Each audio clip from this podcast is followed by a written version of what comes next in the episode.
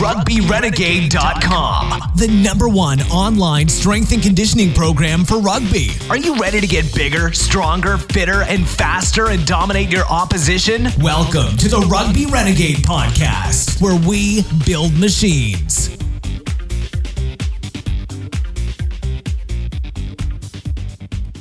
Hello and welcome to the Rugby Renegade podcast. Today's episode is sponsored by Pro Athlete Supplementation. Check them out at pas-nutrition.co.uk for all your supplementation needs. And don't forget that subscribers to the Rugby Renegade program get a 40% discount on retail prices. Yes, we are back for episode 30 of the Rugby Renegade podcast. My name's Jamie Bain, and today, for the second time, I interview Christian Thibodeau, expert strength coach.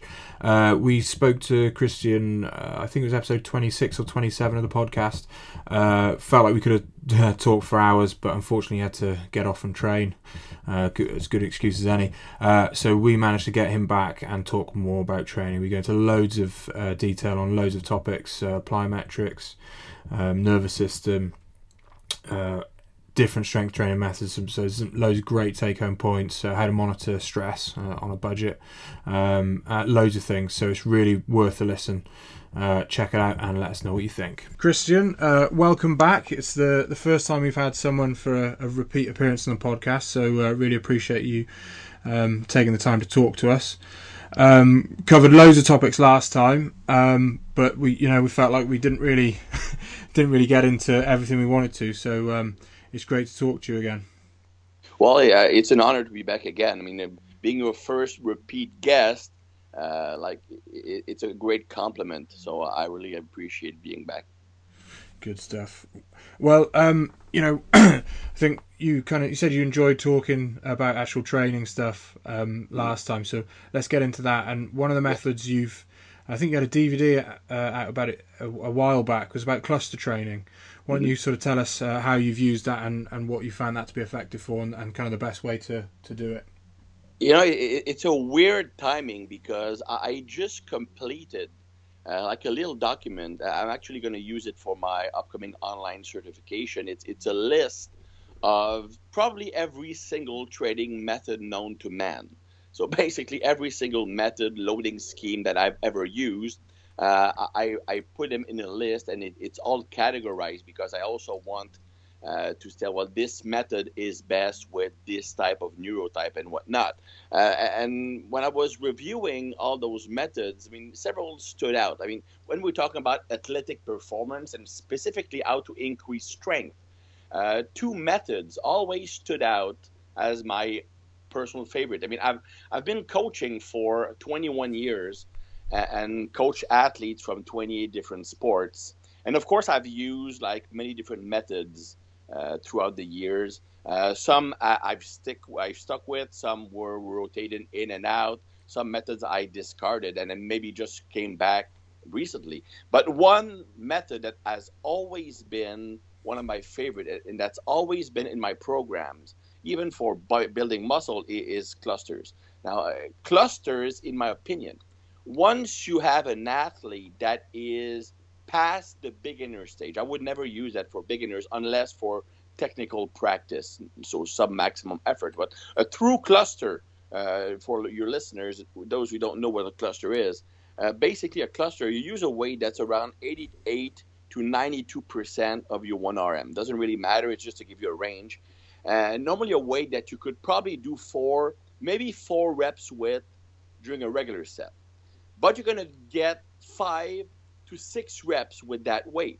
How do you do that? Well, you do that by taking a rest period between every repetition. So basically one cluster set is an ensemble of several single reps. So you would unrack the squat, do a one squat, rack it back, rest for maybe 20 seconds, do a second reps, rack it back, 20 seconds, and you would go on until you know that you will not be able to get one more reps in. So the goal is to get maybe 2 more reps than you normally would with a given weight. Now, the rest periods would be around 10 to 20 seconds, depending on both the exercise. Of course, it's going to be longer for a squat, for a clean, for a snatch, and could be shorter for a bench press, and even shorter for something like a curl if you want to use curls for clusters, which I've used in the past.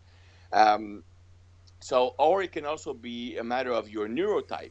Like some neurotypes require a longer rest interval, like the type 1A that we discussed, that is built for strength, do need longer rest intervals because they don't want to spike adrenaline too much. But regardless, the basic concept is the same. You're going to do a set of 2 more reps than you should be able to get with a normal weight.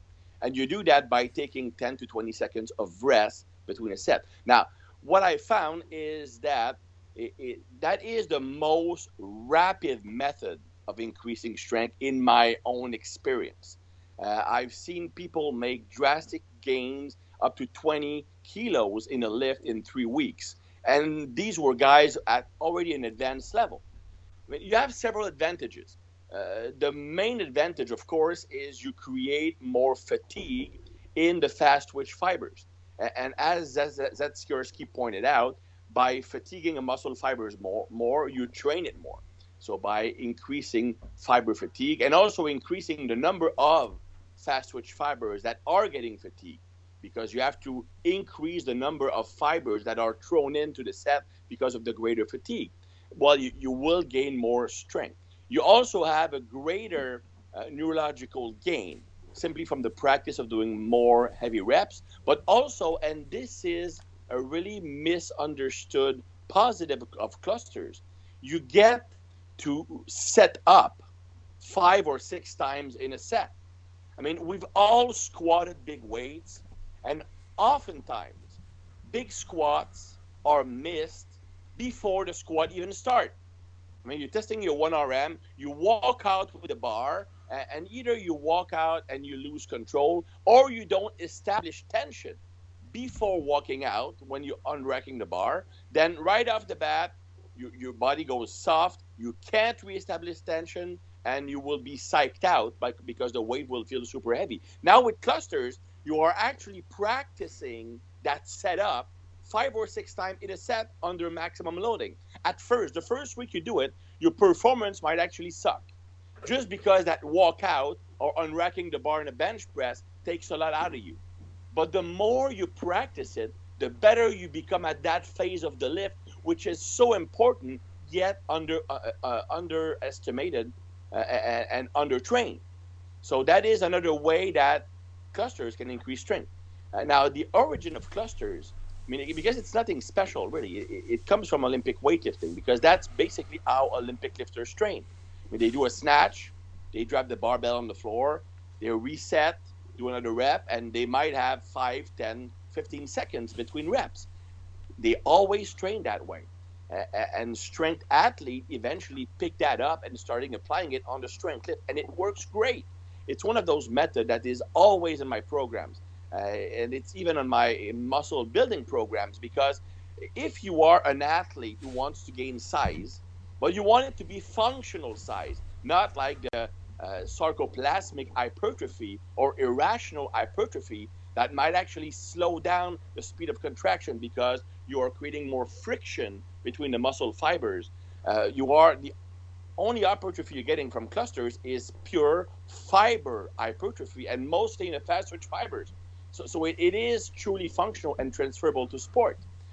So I included it in like quote unquote specific bodybuilding phases, because it's a way of getting the volume in while keeping the intensity in. So an advanced athlete will be able to get some volume in, triggering muscle growth in the fibers, while at the same time improving lifting form, improving how he unracks the bar, increasing neurological factors involved in strength production. So that's the reason why it's such a great method. And to this day, it's one of my 3 all-time favorite methods with wave loading and with isometrics. Yeah, some really good points there, especially about the just even the practicing of racking and unracking the bar and getting your setup right. But I found it interesting you said it's a good way of getting kind of high volume and high intensity, because that's how I've always used it in sort of. I've periodized it in times where you want to be getting high volume and high intensity at the same time. And I find with me personally, I get quick results with it, but then I tend to burn out.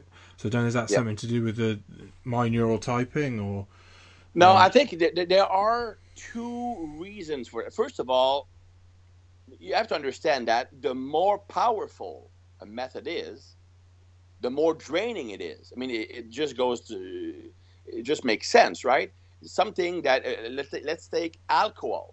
You take a drink that has a higher alcohol concentration.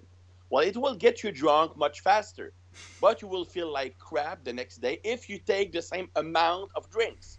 So, for example, if you take five American beers that have 3.2% alcohol, or you take five Canadian beer that have 5%, or you take five British beers that have 7%, or five Irish beer that probably have like 50% alcohol. Well, it's the same amount of liquid, the same volume, right? But the effect is completely different. I mean, the five American beers might make you tipsy, but they won't make you drunk. But take the higher concentration, that those five beers will get you a lot drunker. And the next day, you're going to feel a lot worse. It's the same thing with clusters. They are so powerful that if you treat them as you would a regular training method, and you do the same amount of volume, let's say you do five sets of clusters, of course you're going to crash. It's too much work. I mean, with clusters, some people who are like more fragile neurologically, so they can crash more easily. Normally what I do is I will do like two regular sets, like fairly heavy triples, not all out, just fairly heavy triple. So maybe the first set is 85%, second set is 88%. So that has actually some volume in, but it also activate my nervous system. But it also tells me which weight I'm going to be using for the clusters. Then if I'm fragile, I will only do one cluster set because it's so powerful, you will get a training effect. Now, if you can tolerate a bit more volume, then you're going to do two cluster sets and maybe one regular set of three. At the most I've used with regular non-enhanced people is three cluster sets. Yet the original work, for example, by Polykin, was doing five sets of clusters. I mean, I've done that when I was a kid, and after 2 weeks, I crashed. And that's the thing, though. But with any neurological-based method, okay, the clusters being one of the most neurologically driven method out there, you will find that normally after 4 weeks, you crash. So you can probably perform super well for 2 weeks. You still feel good on that third week, but on the fourth week, you start to crash. And that's one of the reasons why Westside Barbell changes their max effort lift every 2 weeks or sometimes even faster. So with neurological methods, I find that it's best to rotate them in and out every 3 weeks, because if you keep doing them for more than 3 weeks, you will burn down, even if your nervous system is really resilient.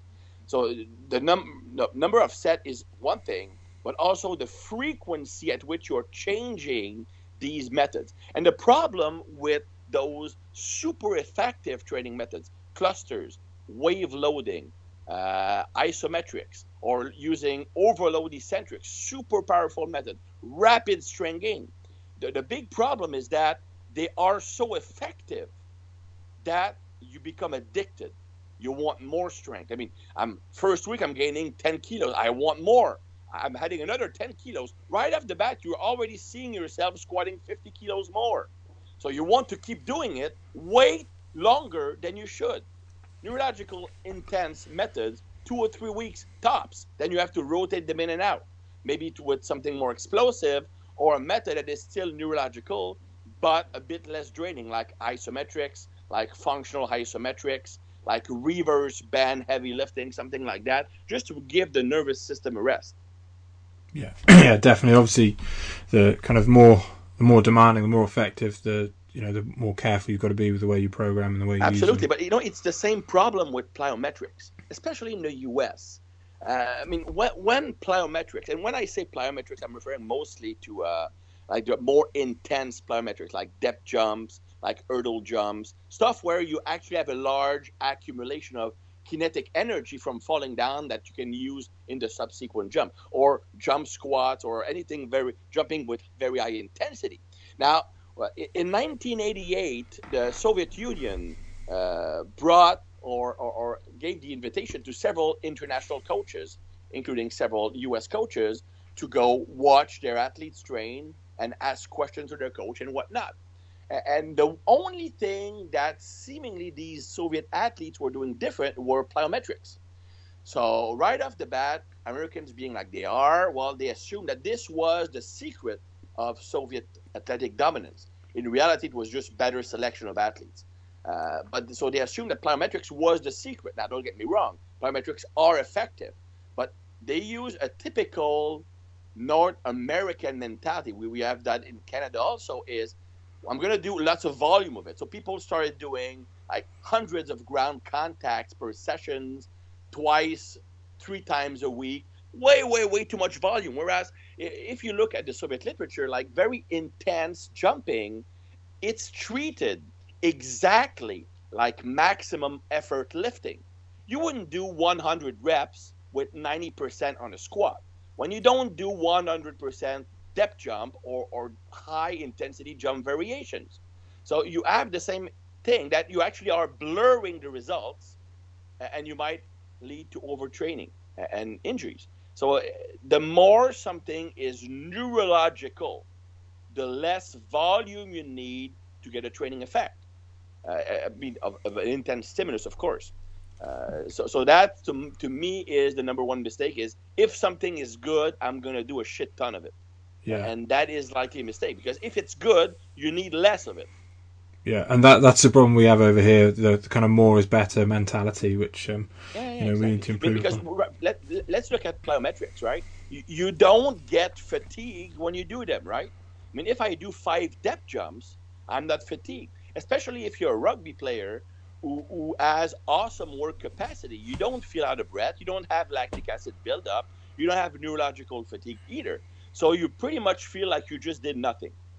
So coaches know that because they're old school. If it doesn't hurt, it's not working. I mean, I'm going to make a man out of you. So that's why they are just throwing tons and tons of volume. And only those who are genetically gifted can tolerate. So they get good despite the training, not because of it. But how many injuries are you causing? Yeah, exactly. And I think that is a massive problem in rugby. Like, say, the nature of the athlete, they like to feel like they have worked. So sometimes when you do that kind of explosive session, they don't feel like they have, or sometimes they'll try and reduce the rest or do more reps, so they feel like they've had a conditioning element when it hasn't really, it's kind of overloaded them. It hasn't really improved what we're trying to improve. So it's a big lesson for players to learn there. It's a really tough mindset to change. Yeah, definitely. One thing you've written about in the past, Christian, is getting stronger using singles and kind of building work capacity. Yep. And I also remember you writing about how a lot of kind of strength endurance programming doesn't actually develop strength. It tends to turn into hypertrophy. Just tell us your kind of thoughts on that. Well, I've always been a fan of very low rep training. I mean, of course, it probably comes from my background as an Olympic weightlifter. But the way I see it, and I see eye to eye with Louis Simon in that regard, is that the maximum effort method is the best way to build strength. It has the strongest impact on the nervous system, and also it has a great impact on desensitizing the Golgi tendon organs. And the Golgi tendon organs, of course, you know what they are, but maybe not all your listeners know. They are protective mechanisms that protects your muscles against yourself. So they are limiting how much force the muscles can produce because you want to prevent like tearing yourself apart by producing too much force. But these are so overly conservative that an average human being can use about 30% of his strength potential. A pretty well-trained athlete might be able to use 50%. An international level strength athlete, like an Olympic weightlifter, maybe 80%. And a world champion maybe up to 90%. So if you are practicing heavy lifting in the 90% plus range, then you are desensitizing the GTOs. Same thing, that's also why I like heavy partials. That's why I like isometrics, because these all contribute to desensitizing the Golgi tendon organ. Basically, allowing you to use a greater proportion of your potential. Now, singles, I'm not talking necessarily like all-out max effort. I'm talking like 90%, 95% effort for that day. It's actually safe because you only have one rep. You can totally focus on that one rep, focus on technical perfection, creating maximum tension. Whereas when you do two reps, one or three reps or four reps or five reps, the more reps, the more chance you are at screwing up, because if you do five reps with a heavy weight, the chances of doing one erroneous rep that lead to injuries is much greater. I'm not saying that you have to do singles, but you absolutely can get a lot stronger with doing singles, doubles, and triples. My favorite number of reps when training a non-lifting athlete for strength, like not a power lifter, not an Olympic weightlifter, is three reps. I find that it is the perfect blend of max effort and getting some volume in. But once in a while, with some neurotype, I still like to do singles because it is the quickest way to get stronger. But then again, for rugby players, the disadvantage for some positions is that it will not contribute to building muscle mass. In fact, you could actually, if you stick to only doing singles, you could atrophy while still getting stronger for a brief period until eventually you atrophy so much that you lose strength. But in a sport where you actually want to carry some additional body mass, triples are more effective than singles. Okay, cool. And obviously squatting will be, you know, a huge part of your training programs, especially for athletes. Yeah. But there's a lot of debate about the best way to squat. What's your kind of opinion on that? Is it kind of horses for courses? You know, different athletes, depending on their biomechanics, will squat different ways, or you know, a squat a certain way to develop a certain physical capacity. I would say it's a bit of both. I mean, some physiques are obviously best suited for some types of squat. For example, if you have, and if you work with competitive athletes or of a fairly high level, chances are that you are dealing with people with longer limbs because longer limbs in general are better for team sports. Rugby, American football, basketball, even sprinting, which is not a team sport, obviously, but it's still advantageous. So having longer limbs normally in sports is an advantage. If you're talking about lifting, having shorter limb is an advantage. If you're an Olympic weightlifter, if you're a power lifter, shorter limbs is an advantage, except for deadlifting. Now, if you're an athlete and you are working with high-level athletes just through the process of natural selection, you're probably going to work more with athletes with longer limbs, especially if you're in Europe. If you are in Europe, people tend to be more long-limbed. If you go to Asia, they tend to be longer torso, shorter limbs. Of course, there are exceptions, but it's a general tendency. So these guys, when they do the regular back squat, they will tend to use the posterior chain more, which is great if you want to build the posterior chain. But if the athlete requires more quadriceps development and strength, then using a front squat or a Zercher squat might be a better idea.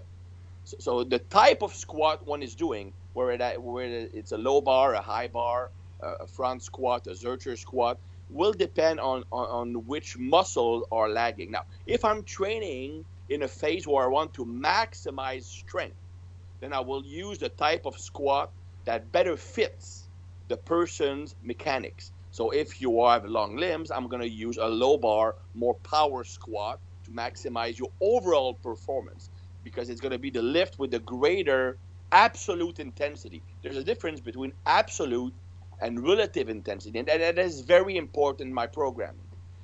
Absolute intensity refers to how much weight you are moving. Relative intensity is how much weight you are moving on a movement in relation to your maximum on that lift. So for example, I might be, like, let's say, front squatting 180 kilos, which would be like 90%. Or I could use 210 on a back squat, which would also be 90%. So the relative intensity is the same, but the absolute intensity is higher for the back squat, which is important because oftentimes during deload phase with an athlete with a very short off season. So they don't, they can't afford to waste 1 week not getting stronger. Instead of lowering the relative intensity during a deload, I will decrease the absolute intensity while maintaining relative intensity. For example, I could go from a regular deadlift, traditional deadlift at 90%, and during the deload, go to a Romanian deadlift with 90%. So the relative intensity is still high, so the muscle demand is still high, but the absolute intensity is much lower, which deloads the nervous system and the skeletal system. So it's a way to deload while maintaining intensity when you only have a brief period of time to work with an athlete. Now, so normally if I want to maximize strength, I would use the lift that better fits that person morphology. But I would have a second squat session in a week where I would use the movement that would target the weaker muscle. So for example, a front squat if you're a longer limb.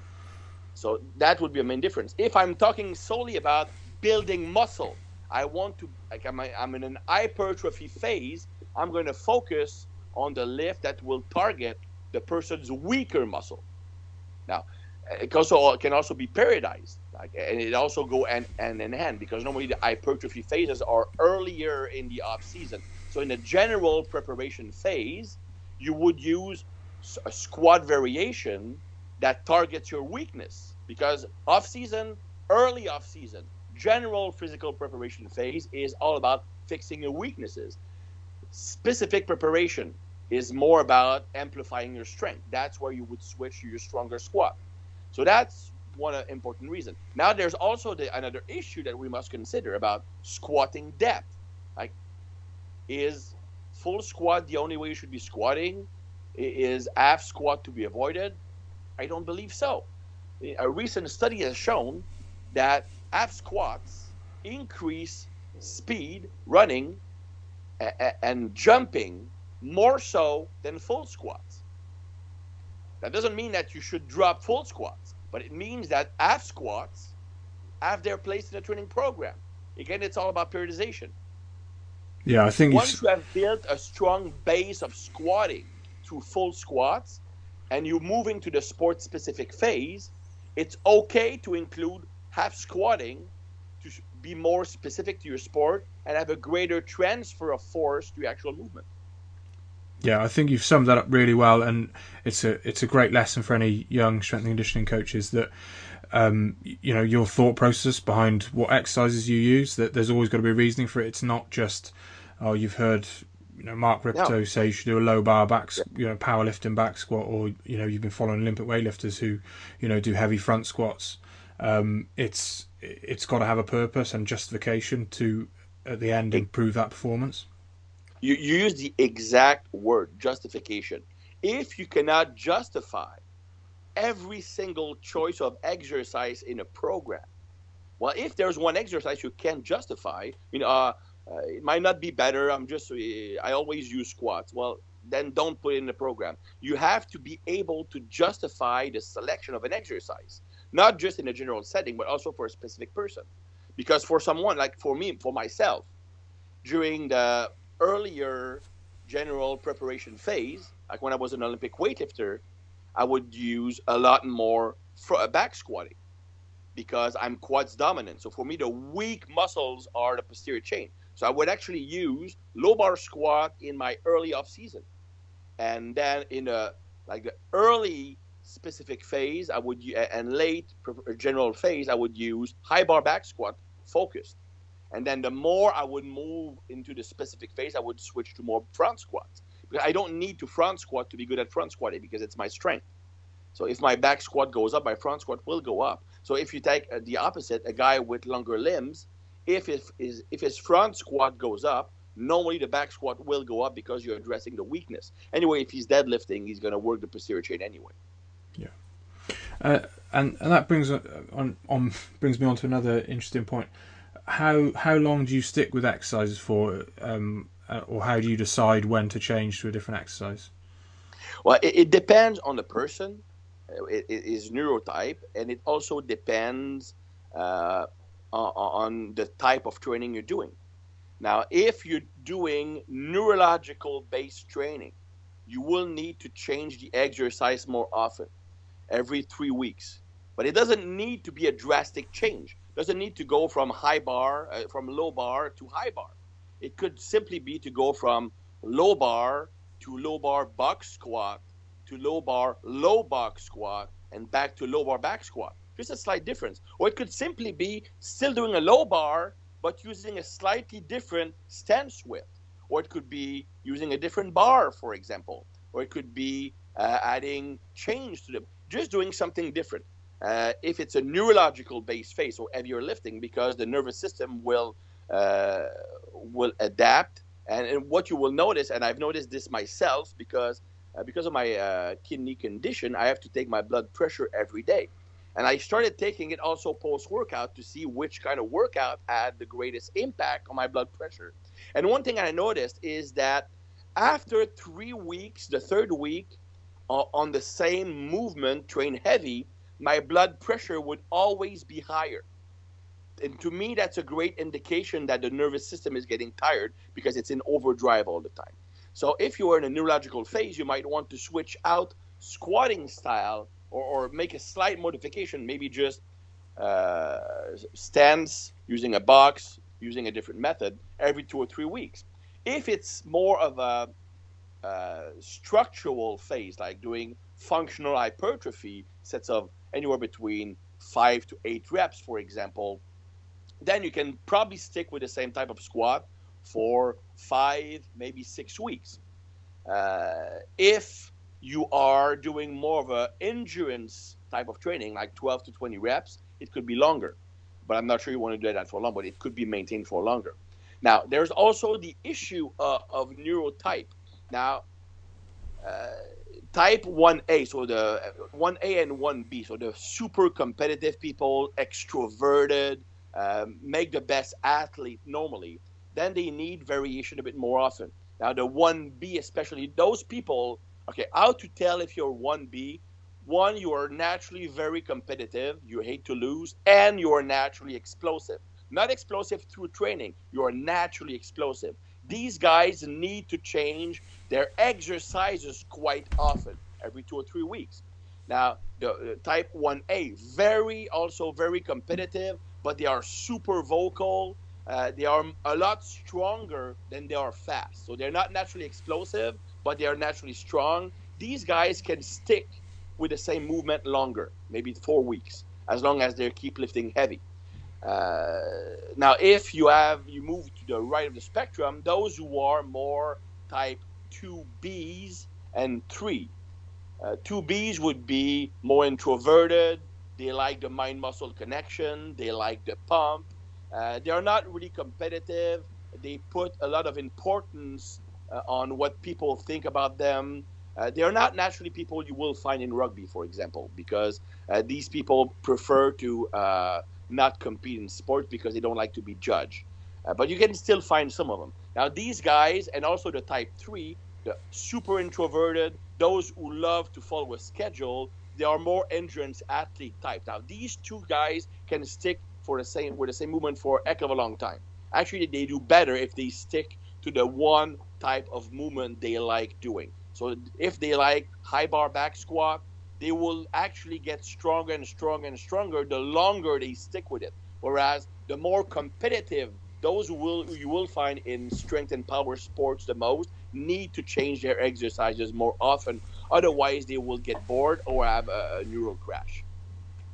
Again, it's great to hear your kind of thought process behind, you know, why you do things, and obviously going back into the neurotyping stuff. It's really interesting. And also, this was my next question. It's not just off the back of what you said, but you mentioned, you know, monitoring your blood pressure, and it's something I was going to ask, and I think you have written about it a little bit before, is kind of easy ways for, we touched on a lot about stress in the last podcast as well, and like, are there some easy ways you can recommend our athletes to monitor their stress so they can adapt their training based on that? The blood pressure works great for type 1A, 1B, and 2As, which these are the guys you will actually work with. These are the guys who are athletes. when I say athletes, I mean power sports, strength and power sports, rugby, American football, basketball, baseball, sprinting, throwing, boxing, MMA, these kind of sport, not endurance athletes, for example. Type 2Bs would be more bodybuilders, and type 3 would be more endurance athletes. But for the athletes we are working with, we're normally thinking about 1A, 1B, and 2As. And these guys, blood pressure is one of the number one symptom of excessive training stress. I take my blood pressure every morning, and I know right off the bat if I was excessive the previous day. My normal blood pressure, for example, is, let's say, 110/70, for example.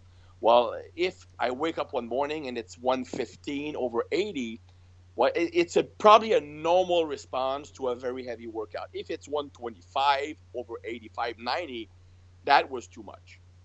So it's a great feedback loop because you don't always feel bad. Another symptom would be, I like HRV, like heart rate variability training, to tell you the stress of the workout, because heart rate is closely related to how the workout affected training stress. How fast can you get back to your resting heart rate after a session tells me if the session was excessive or not. A very good test to know if your nervous system is fried or if it's okay is to take your resting heart rate in the morning over 60 seconds. Then you dip your hand in ice cold water and you take your heart rate over 60 seconds while the hand is in ice cold water. And if your nervous system is in good working shape, so in a good place to be, then you will have a difference of about 10 beats per minute. If it's less than that, if it's say like 3, or it doesn't even go up, or 5 or 6, then your nervous system is tired. It's less responsive. So that tells me that it might be time for neurological deload. If it's over responsive, goes up by 15, 20, to me it means you are in a super state to go very heavy or try a PR, but you on the verge of crashing, so you don't want to stay there. So that's another element. Or you can just simply take your resting heart rate in the morning. When I was starting out as a coach, the two measures we used every morning was resting heart rate and body temperature. So these were the two tests we used with every day with our athletes. And if heart rate spikes in the morning, for example, if your normal resting heart rate is 60 and all of a sudden it's 70 for no good reason, then you probably are on the verge of like doing too much. If body temperature goes down, it probably indicates that you're doing too much volume or that you're not eating enough. Could be one of the two. And that's because your body is decreasing its output of T3 thyroid hormone to protect itself because it feels you are burning too much energy for what you are giving your body. So it's either you're doing too much volume or you're not eating enough and your body is slowing down its thyroid hormone to reduce energy expenditures. It's a protective mechanism. So when your body temperature goes down about 1 degree,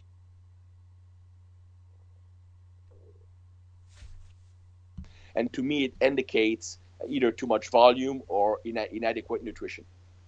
That's great. Some really good methods that our athletes can actually apply. One book I can recommend is Science of Sports Training by Thomas Kurtz. Know that one, yeah. RZEB, yeah. Yeah. Many different tests, simple tests that any coach can use. That's great. In the last podcast, we sort of spoke about what we can learn from kind of old school, strongmen and bodybuilders and things. Yep. I think sometimes bodybuilders get a bit of a bad rap, but I think there are things we can learn. And you sort of having competed yourself, been on kind of both sides of the fence as an athlete and a weightlifter and a bodybuilder, what do you think we can learn from modern bodybuilders? If you compete in a non-tested sport, how to use drugs. But from a training perspective, I think that the number one thing is bodybuilders are great at the mind-muscle connection, because most bodybuilders are two B's. So they are all about sensation, feeling the muscle. So a smart bodybuilder like John Meadows, for example, is great, or Charles Glass. These guys are great at making small technical changes to basic exercise to increase the recruitment of a muscle. They also are great at fixing weak links, because bodybuilding, it's all about that, how to fix a lagging muscle. So they are not only good at selecting the right exercise, but also coming up with the best strategies to fix a lagging muscle group. So in my opinion, that's what most athletes can learn from bodybuilders. Also, of course, there's the issue of nutrition. Of course, bodybuilders tend, especially the smart ones, they tend to be more in tune about the advances and the changes in nutrition. And I think that every athlete, even though I know in rugby, for example, I don't know how it is in your part of the wood, but when I played, a friend, one of my teammates went to play in France, and he was ridiculed for eating a healthy diet. Like, he was eating like super healthy, and the other players were making fun of him. And they were making fun of him because he had a six-pack and he was a forward. So he was a hooker, actually. So I don't know how it is, but any athlete could learn about eating better, because eating better will always improve your performance, always. Yeah, definitely. And also longevity, because people don't realize that, but a diet can be pro-inflammatory and actually increase joint aches and pains, which, of course, will delay recovery and make performing harder.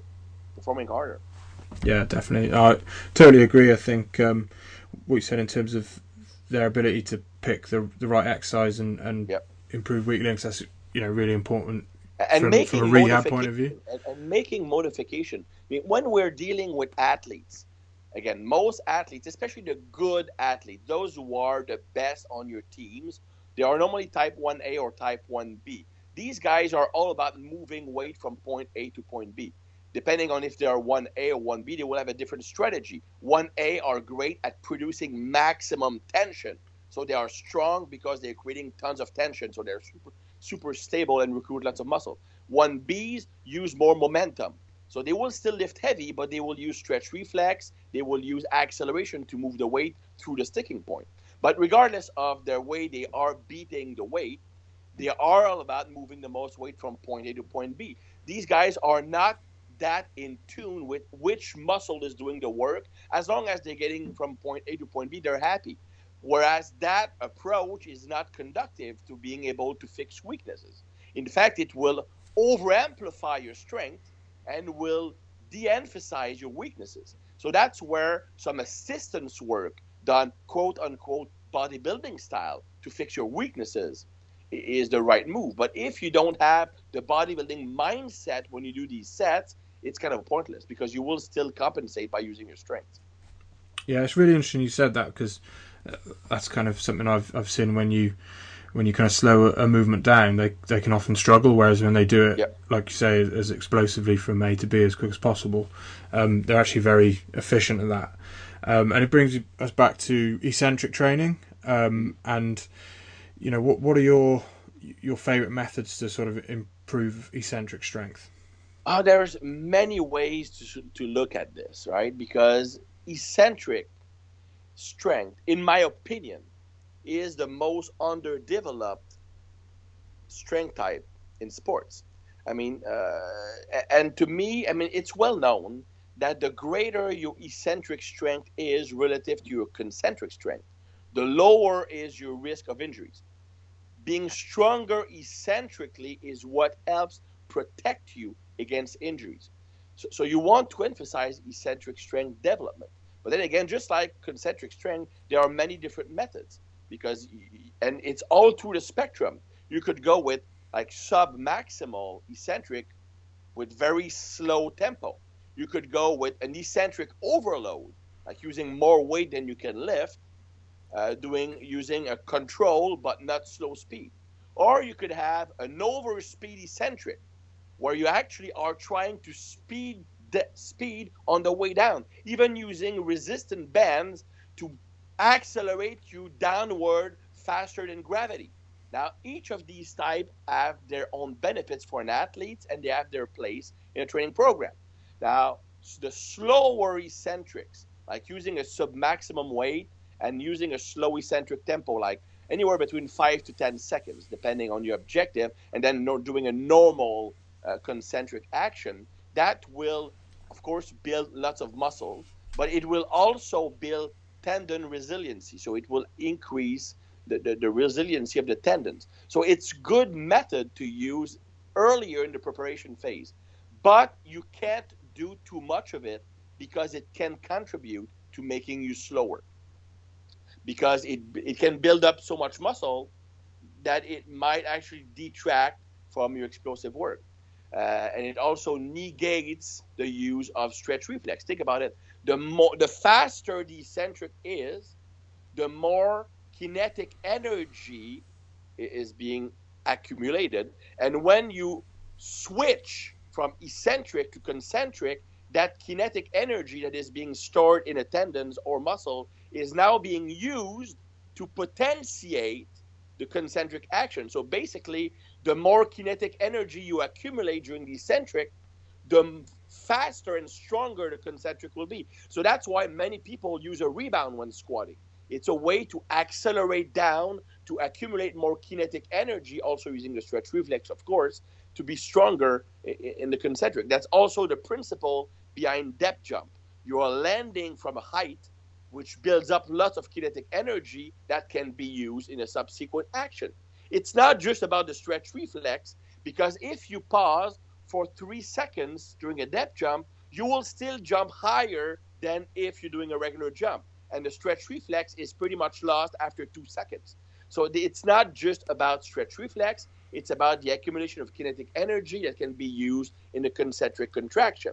So if you're doing very slow eccentric and you're doing that all the time, you are detraining your capacity to absorb kinetic energy and use it in the reversal. So it's good to build muscle. It's good to prepare your structures to withstand the more intense eccentric actions, but it should not be the bigger part of your training protocol. So that's why I don't necessarily like slower tempo lifting with athletes, except for a period about 4 to 6 weeks early in the off season, just to prepare the bodies for the harder stuff. Now, eccentric, overload eccentric, you can either use like a partner that, you know, you put like, let's say 105% on the bar and you do the eccentric by yourself and your partner helps you lift it up. For example, you could use weight releasers or strength hooks that you can add weight to the bar, and when you squat down, the hooks touch the floor and they unrack from the bar, so you can overload the eccentric. Or you can do manual eccentric. Let's say you're bench pressing, you have 80% on the bar, while your partner will push down on the bar during the eccentric and release during the concentric, so you overload the eccentric. Now, all these methods have one thing in common: it forces you to lower more weight than you can lift. Now, that method is great to desensitize the GTOs. So again, it can contribute to making you stronger by desensitizing the Golgi tendon organs. But just like with the slow eccentric, you are also detraining your capacity to accumulate kinetic energy and use it during concentric actions. So if you would only do that, it could also make you slower. It will make you stronger, but it doesn't necessarily make you faster. That's why you have to convert that with overspeed eccentrics. Overspeed eccentrics can be plyometrics, depth jumps, squat jump series. Squat jump series is you do a jump squat, and as soon as you land, you jump again. As opposite to regular jump squat, where you jump, you land, you reset, and then you jump again. But it can also be regular squats or regular bench press, where you voluntarily speed up during the eccentric and try to have the more rapid turnaround from eccentric to concentric possible. That will teach your body to store kinetic energy and use it. Of course, you need the proper preparation to be able to move to that type of eccentric, because it's highly stressful on the tendons, of course, because you're storing more energy in those tendons. so they are more solicited. So these are the three broad ways of doing eccentrics for an athlete, and none of them should be done for long, because they are both in their ways traumatizing on the body or nervous system. And like anything neural, after 4 weeks, the gains are pretty much vanished. So these are the three ways of training the eccentric if you're an athlete. Yeah, that's really, really interesting. And I think going back to what you said about the use of resistance bands, I think, as far as I'm aware, you're one of the first people to kind of mention it, that people just consider it as overloading the concentric portion, obviously, because it gets resistance increases as you press out. But like you said, it actually increases the eccentric portion because it's pulling the bar back down to you. So that's something people should consider when kind of programming with that. Absolutely. So you can do two things. So you can, so because of what you just mentioned, because the bands, it's not like bands are not like chains. Chains, it's just dead added weight. So it's just accommodating resistance, increasing the amount of weight on the later portion of range of motion. Whereas bands actually have a component where they're actually trying to throw you down. Bands have an accelerative component to them. They are, when you do the eccentric, they try to throw you down with acceleration faster than gravity. So you can, for that reason, bands will always be more stressful than any other type of lifting, because let's look at the two ways you can do lifts with bands. The first way is you control the eccentric. If you control the eccentric, well, you have to break or fight against the acceleration of the band. So you have to produce a lot more force and tension than during a regular rep, even if at equal weight. So that puts a lot more strain on the muscles, which makes recovery a lot longer. Or you can actually use the band to speed up the eccentric, so that you can actually build more kinetic energy to have a plyometric effect. Now, if you do that, you have a much greater impact on the nervous system as regular lifting, and also a much greater impact on the tendons. So regardless of how you do your reps with a band, it's always more stressful than regular lifting. That's why you can't do it for more than 3 weeks normally. It's better to switch to chains after that if you want to keep accommodating resistance. That's really good, really interesting. And while you touched on that, look, an old technique that I learned from you, I used in the past, is tempo contrast training, where you vary the tempo within the sets. Why don't you talk about that and the kind of idea behind that? As I mentioned, it's great timing, because I just wrote the resume of about 400 training methods, so it's pretty fresh in my mind. Now, tempo contrast, for your listeners, it's basically contrasting slow and fast reps in a set.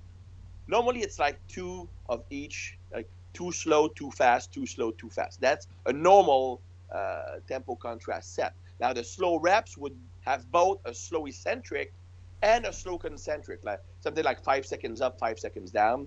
And the fast reps, you would try to be as explosive as possible.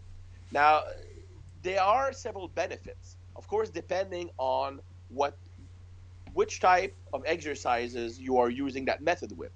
So if I'm using a tempo contrast on big compound movements, like a squat, for example, the advantage is more about learning to build tension and produce tension, because when you work with, again, athletes, especially the high skill athletes who are naturally explosive, they suck at creating tension when doing the big lifts. Because if they create maximum tension, let's say I'm squatting, right? I'm squatting, I'm squeezing the life out of the bar, I'm squeezing my upper back, my rhomboids, squeezing my shoulder blades together, I'm trying to bring my elbows to my side to activate the lats, I'm rooting my feet into the floor, trying to externally rotate at the hip, I'm squeezing my abs as much as possible. That is maximum tension, and you should maintain that throughout the whole exercise. That makes it more effective and safer. But if you are an athlete who's naturally explosive, that goes against your nature, so you will naturally try to stay looser, more relaxed, because it will be easier to use the rebound and stretch reflex. The analogy I could give you is when you're producing maximum tension, you become a baseball bat. But where an explosive athlete wants to be a whip. So it's two different realities. So by doing tempo contrast, you can actually practice maintaining maximum tension with the slow reps. And then on the fast reps, you can just try to keep that feeling of tension, but now while being explosive. Because you can be explosive and you can use a stretch reflex while being fully tense. It's just a matter of practicing it. So if I'm practicing doing the slow reps, maintaining tension, you're telling your brain, okay, this is the type of tension I want, and you can transfer that feeling to the fast reps. It's much easier for a good athlete to copy a body feeling than to copy a guideline. So to apply a guideline. So that's the main benefit, in my opinion, when we're working on a big compound movement. Of course, you're also increasing time under tension. You are also on the slow reps. You are strengthening every portion and range of motion equally. Let me explain. An explosive athlete, his natural strategy to lift big weights is to create maximum acceleration from the start, because that acceleration will allow him to blast through the sticking point, okay? So that's the first way to go through a sticking point. The second way is to grind to a sticking point, which is the strategy that less explosive athletes will use. Now, an athlete who naturally tends to use acceleration will have several points in a range of motion that will be relatively undertrained. Because if I'm producing lots of acceleration at the start, then my body learns to not keep producing maximum force throughout the range of motion, because it doesn't need to, all right? It doesn't need to, because the acceleration is the momentum created by the acceleration is doing the job. So you don't need maximum force production. If I'm going slow on purpose, I have to produce maximum tension at every point in the range of motion, because now I don't have the benefit of the momentum to help me go up. See what I mean? So for an athlete, that will allow him to be stronger throughout the whole range of motion. And then you have the fast rep, so you don't detrain your capacity to use a stretch reflex and go fast. So that's really effective. Now, with if you're an athlete, you might not want to do 8 reps. You might do only 4 reps, like slow, slow, fast, fast, for example, during an intensification phase. During an accumulation phase, you might go slow, slow, fast, fast, slow, slow, fast, fast, for example. Now, if you're using that method on isolation exercise, the main benefit of the slow rep is to work on that mind-muscle connection. When I'm doing a slow squeezing contraction, it's much easier to get that feel in that target muscle. And then when you do the fast rep, you can control and you can copy that feeling. So for someone who has a hard time feeling a muscle contracting, it's also a very good method. And remember, if you can't feel a muscle contracting in an exercise, you can't really isolate it, so you can't fix a weakness. So that's the first benefit for muscle building. The second benefit is those super slow contractions create an occlusion effect. Occlusion means that blood cannot come inside the muscle. Right? When the muscle is contracted hard, blood flow cannot come into the muscle. It will go toward the muscle, but it can only enter during the relaxation phases of the rep. So when I'm doing explosive reps, then blood can come in because the muscle is not contracting 100% at all points because of momentum. But when I'm doing constant tension, slow and squeeze rep, there's never any relaxation. So what happened is that this occlusion effect leads to an accumulation of lactic acid and a deprivation of oxygen. Both of these factors release growth factors, IGF-1, mechanical growth factors, chemical elements that trigger muscle growth. Now, what happens is that when you finally release tension during the fast reps, now blood rushes in, but it's reactive hyperemia. Even more blood than normal comes into the muscle because the body panics. I've been deprived of oxygen. I need a lot of it. But it doesn't, because the reps are so fast, it doesn't have time to exit the muscle to clear the waste product, lactic acid, and then you switch back to the slow reps and you keep piling on lactic acid, releasing even more growth factors. So that's why the tempo contrast method is so effective at building muscle mass, and also it's one of the most painful method when it comes to isolation exercise when we're talking about lactic acid buildup. Do that on leg extension and you will shoot me. Yeah, it's a great technique. I've used it a lot. And just out of interest, going back to your resume of training protocols that you've put together, is that something you're going to release?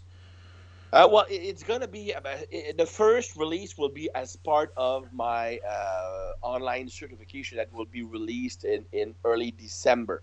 Okay. But I fully plan on releasing it as a standalone document. But I want to beef it up because right now it's more for functional purposes, because in my certification, I explain how to program based on someone's neurotype. So I needed a list of all the methods because I said, okay, you're planning a session, here are the methods you can use with that neurotype, for example. Yeah. If I'm in an accumulation phase, in a general preparation phase, then, and I'm a type 1A, these are the methods I can use. But I need a list for people to be able to refer to.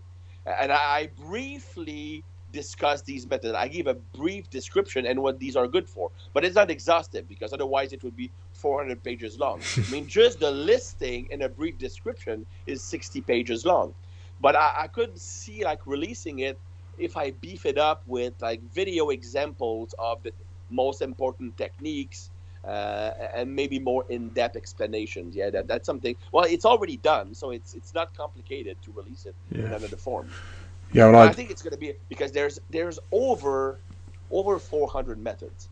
Of course, I include rep schemes in there, like pyramids, like wave loading, stuff like that. But it's really exhaustive. Yeah, well, I definitely buy it. So yeah. Now we discussed how athletes and especially rugby players, they kind of feel they need to train more than they should at times. And one thing I found that was helpful on kind of rest days for athletes who are desperate to do something was what you call neural activation workouts. Yeah. So tell us a bit about them, what they are and how you've used them.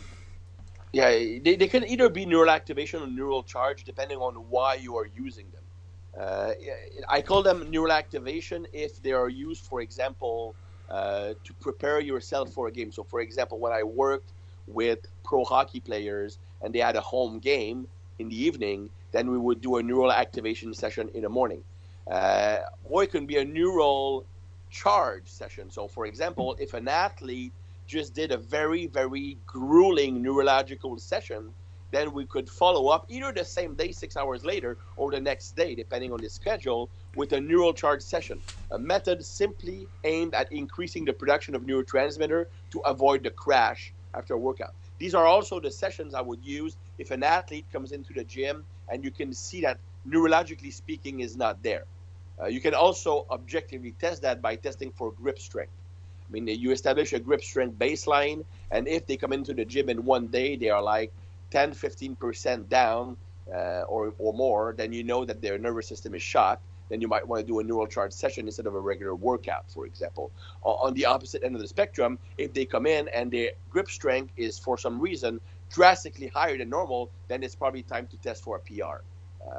The grip strength is the number one indication of neural efficiency, how effective the nervous system will be that day.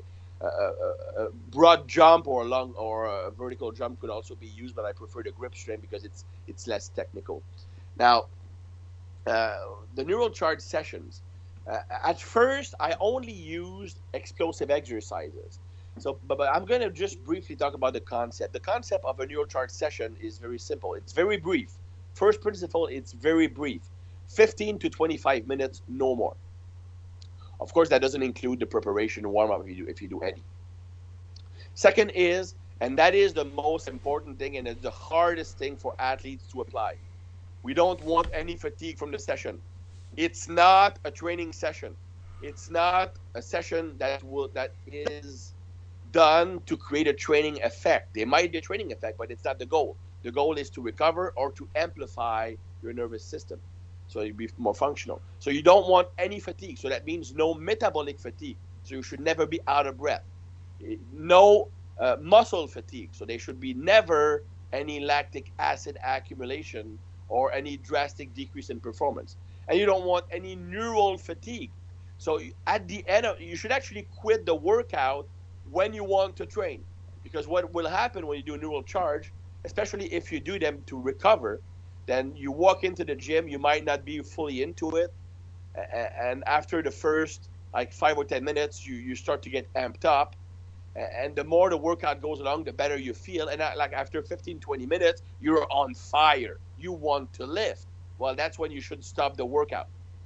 So that's why I call it the interrupted coitus training, because just when it starts to feel good, you have to stop, because that's when it has the biggest effect. If you continue on, and then you will have a slight decrease in focus, motivation, whatnot, well-being, you have created the wrong impact. So you're creating fatigue.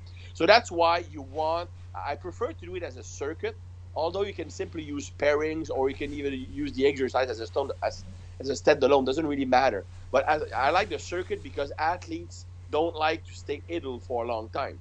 So with doing a circuit, you can have like 40 seconds between stations, so they get plenty of rest between the same exercise, but it doesn't feel as boring.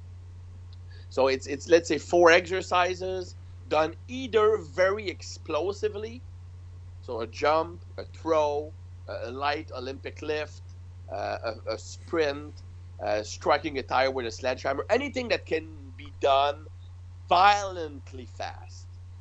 Being fast is not enough. It has to be an act of violence. It's not the speed of the movement that has the impact on the neurotransmitters. It's putting your brain in that fight mode. You have to do each rep as if you're throwing a punch to someone you hate, okay? And because of that level of intensity, no more than 3 reps per exercise, all right? Some people can go up to 5, but I prefer to force them to do only 3 so that the quality will be there. And then you have 30, 45 seconds between stations. Normally, I would alternate 1 upper body, 1 lower body to make sure that there's 0 muscle fatigue. Now, in the past, I only use explosive exercises. Now, I also use heavy work, but not heavy work lifting, because I don't want to create muscle damage. I don't want to tire out the nervous system. So it's either isometrics, pushing or pulling against an immovable object for 6 seconds, no more than that. Or it could be a pretty heavy crawler push, sled drag, or farmer walk, but for no more than 10 seconds. And not a max effort. Heavy, but not max effort. So if you have an athlete who's more naturally explosive, stick to only explosive exercises. If you have an athlete who's stronger than he is explosive, you can use a combination of both. But again, the rules are no fatigue whatsoever. No more than 20, 25 minutes, and more like 15, 20. And 0, every rep has to be done, if they're explosive, with maximum violence. If you feel yourself slowing down, stop. But so that works mostly by amping up the nervous system, by increasing the production of dopamine and some other neurotransmitters. So it helps you recover from those hard sessions, and it also allows you to perform better. So if you have an evening match, then you could do a neural charge session 6 hours earlier, 15 minutes tops, and that the performance will actually be higher. I'm training one of the top wheelchair basketball player in Europe. He's in Spain right now. He had a match last Friday, well, 4 days ago, last Saturday, sorry, 3 days ago. And it was in the evening, so we did a neural charge session in the morning, and he reported, it was the game I felt the best in my life. I felt powerful. I felt indestructible. So it is that effective if you do it properly. Yeah, awesome. And I've used it before with the explosive things. I've never used the strength, because that might be good for some of the props and things. Well, you can't go wrong with explosive. You can't go wrong with explosive. I mean, if they are tightly coached, isometrics work great also, but like farmer's walk and crawler, athletes might tend to overdo it, but you can't go wrong with explosive. Yeah. Now, I follow you on social media and things. I've seen some stuff about you doing a ketogenic diet. Do you want to talk about that? Yeah. It'd be quite interesting. Yeah, it's well, I've always dieted down using low carbs when I wanted to get lean. I've done keto, but it was like 15 years ago. Well, let's say 14 years ago when I was competing in bodybuilding. I did keto for the last bodybuilding competition I did because I was really into Vince Gironda. And Vince Gironda used his definition diet was tons of eggs, tons of full cream, some cheese and stuff like that. And that's what I did back then. And it worked. So I said, well, I'm going to now keto being all the rage. Now, I did it when I was younger. I didn't know much about it. I just did what Vince Gironda did. So I really want to understand why it works and how it works and how to tailor it to somebody, to some people. At first, I did it by myself, and I used the same thing I did when I was using Gironda's diet. So eggs, full-fat cream, cheese. And within 3 days, my blood pressure went from 115 over 70, 75, to 160 over 110. So, of course, being really, really sensitive about that because of my kidney, I panicked. So I stopped keto, and I announced it on social medias. And my friend Joe Binley, who's a top nutritionist in bodybuilding, and he's a specialist in ketogenic diet, well, and we're friends, so he said, well, let me handle you. I'm going to do your diet, and you follow up and stuff like that, because you can totally do that while being healthy. So I've been working with Joe for 4 weeks, well, 3 weeks really, and it's been great. My blood pressure is down now to 110 over 70. It took us about 2 weeks to find the right recipe for me. I mean, at first, we found the right types of fat. So I moved away from all the saturated. I still keep some saturated in the form of egg yolk and beef, but I have a lot more monounsaturated like olive oil. I have more avocado. I have more fish oil. I have lots of salmon. So it's healthier fat. So that during that first portion, my blood pressure went down really, really fast. But my body weight was just dropping like crazy. I went from, I'm going to talk in kilos here. I went from 94 kilos, well, 93 kilos to 88 kilos in a week. But I was freaking out. So it's way too much for me. So the second week we did a one carb up just to have a new starting point. So then we increased calories, increased fat, and after now my body weight is stable, so it's 93, 94-ish kilo. I don't want to get leaner right now. I just want to be able to keep training hard because when I was that initial week, training just sucked. I didn't want to be in the gym. Now it's awesome. In fact, I find myself doing way more volume than I had planned because I have a lot more energy. I don't need to take nap anymore. I always needed to take naps. I don't need to take naps. I'm a lot more focused. I'm a lot more productive. I mean, hence the 60-page guide that I did in 2 or 3 days on top of writing 4 articles, including 3 in 1 day, and working my website. So I'm super productive, of course, with my 50-plus online clients to take care of. So I was super productive. And you know what is the number one sign for me that my brain is functioning better? Is that now I'm not watching Netflix anymore, I'm reading. You know, for the past 3 or 4 months, I watched Netflix about 3 or 4 hours a day. And I every time I started to, I love reading. Not just nonfiction, I like fiction books, novels.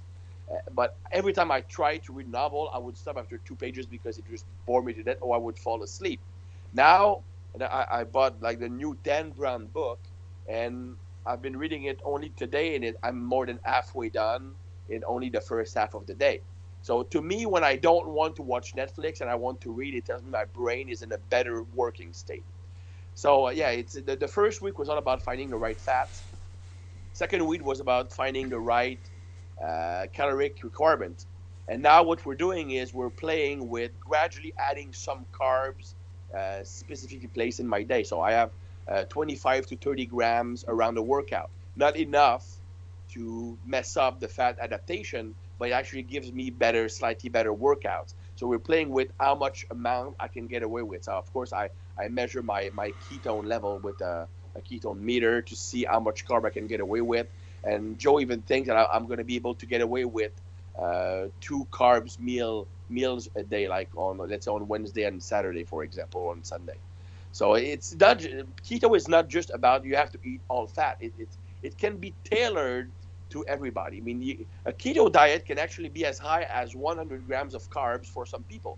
If you're very, very active and you are super lean and fat adapted, you can actually have a decent amount of carbs. It's just that those initial phases where you have to get fat adapted first and where carbs have to be very, very low until you start producing lots of ketones.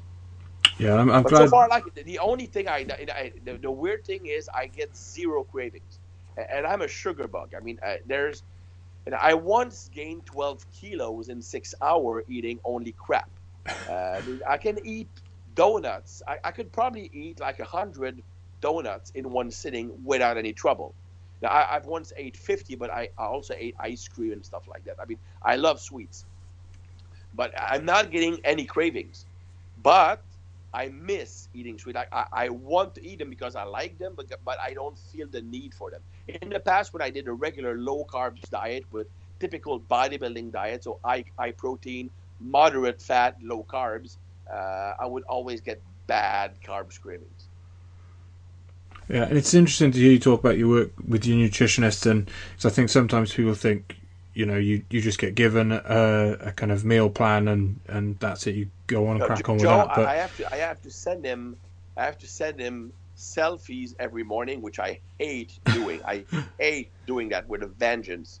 So I have to send him a selfie every day, morning weight, morning blood pressure, and he makes daily adjustments to my diet. Of course, now that we pretty much figured out the proper caloric intake for me, he won't be making any drastic changes to my regular diet unless I tell him, well, I want to get a bit leaner, I want to get more muscle, then he got to play with it. Now it's just a matter of finding out how many carbs I can get away with. So he asked me to measure my blood ketones post-workout to see how fast I can get back to ketosis in the morning, to see if after a carb meal, for example, so he can develop the optimal strategy of when to add carbs, because some people can mess up like the traditional, like the anabolic diet by Mauro Di Pasquale, where you had the whole weekend of high carbs.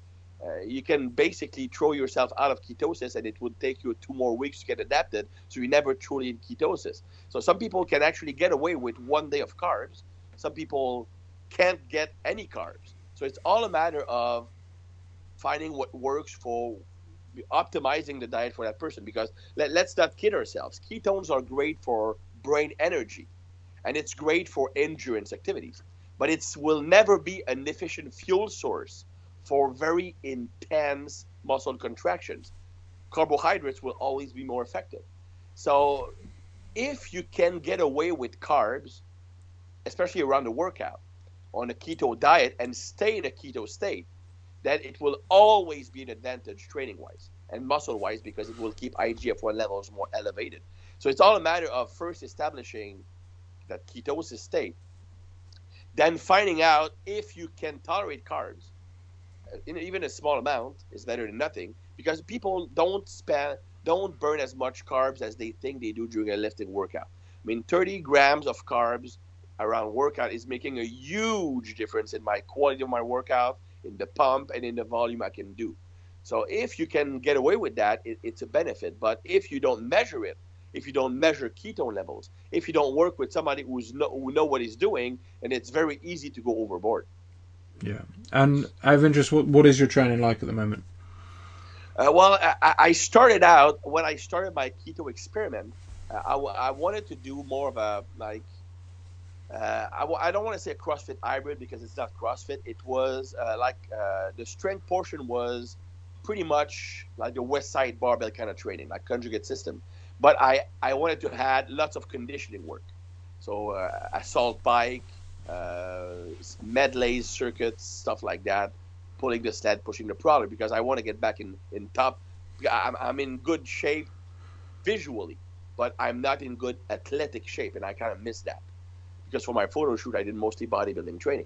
What happened is that that was stupid of me, because I did that type of training while I was working on finding the right amount of calories for me. So I was in a very high deficit. I was not yet keto adapted, and I was doing that very high output kind of training. So I crashed after 3 days. I that's when my body weight was super low. I felt like shit. I couldn't train.